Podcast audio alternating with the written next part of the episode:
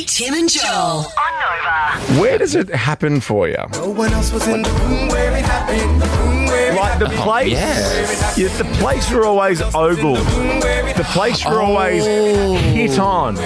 Okay, you- for um, I know a lot of people in my community. It's the airport because if you turn on your app, say Grindr, Like you dug it on. You duggadung duggadung, mm. you, you kind of have to. It's like you're gonna have to do it straight away. Like if you're gonna hook up with someone, it's like we're doing it now because my flight's about to take off. I see. I always thought maybe this is because I'm naive and young and stupid. Oh, you are. But but I always thought the the Dugadong worked at the airport because maybe you would meet up with another Dugadong that was also leaving the state that pot- potentially was on the down low. Oh, So not, No, I- not not that actually that you decide to have a, a strong like you know a hot cappuccino and a friand and then jump into the bathroom with some random. How disgusting! I think it's straight to the bathroom.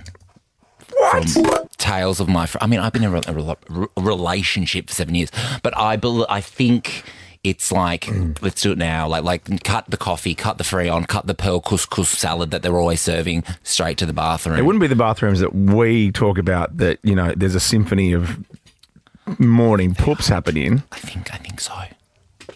I think I think any bathroom at the airport's up for uh, for Hubba Hubba time. Well, okay, well, how about we uh, open this right up then? 13, 24, Okay. 10, if you've actually hooked up at the airport in the bathroom.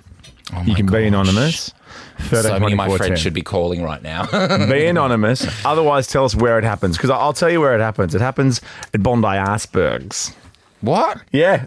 Yeah, Bondi, Which Bondi part? Icebergs. All of it. A Sydney lady seeking houses $20,000 in compensation after she alleges that she was completed, uh, com- constantly leered at by creepy men at Icebergs Pool and Sauna.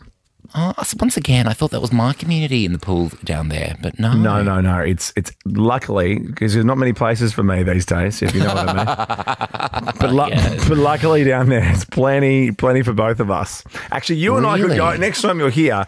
Next time we could, we go together, and we're like, there's a view, there's there's a view for two. Ah, perfect. There's views for you and views for me. It's like Vue de Monde. There's views de Monde. We haven't had a lunch or a dinner in a while. We're overdue. I know, I'd love that. Um, now she's alleging me. that staff at the club did nothing to help, but it's a hard, it's a hard, a leering. Like obviously, you don't want a creepy person who's staring at you, but uh, you know some people do, and I will. I'll play devil's advocate here. I've Okay. I've, I've been to that pool quite a bit. And some people really do lean into the fact that they know they're being looked at. Like it's the place to be looked at. It's Bondi. It's, it's I you know. that's you know, it's that sexy central. That's sexy central, mate. Sin City. That's what our I name used to be. yeah, oh, I know. We used to be referred to as Sin City. Don't I take the to- sin out of Sin City. I, I- remember I used to come up to like Sydney would be my like okay I'm going up to Sydney for the weekend I'm having a big weekend Yeah, now it's yeah. like the opposite now it's all happening in Melbourne and it- All right, hey, too close hey, to home That's too far. No, it's not now. We've, we've got we've got a lot of that back now here. I will say that. Now, Nick, we're talking about where it happens for you because um, this woman is suing uh, twenty. Well, she's seeking twenty grand in compensation after she alleges that she's repeatedly leered at Bondi's icebergs, uh, and she's not having it. Where does it happen for you? I yeah, just had a quick little dinner at uh, Iceberg, that little restaurant.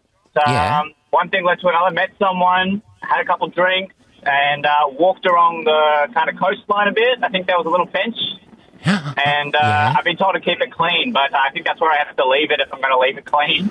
Uh, oh my had a bit of fun up there on the gosh cliff. On the cliff. 11, yeah, on 11 p.m. ish. Uh, we had two onlookers.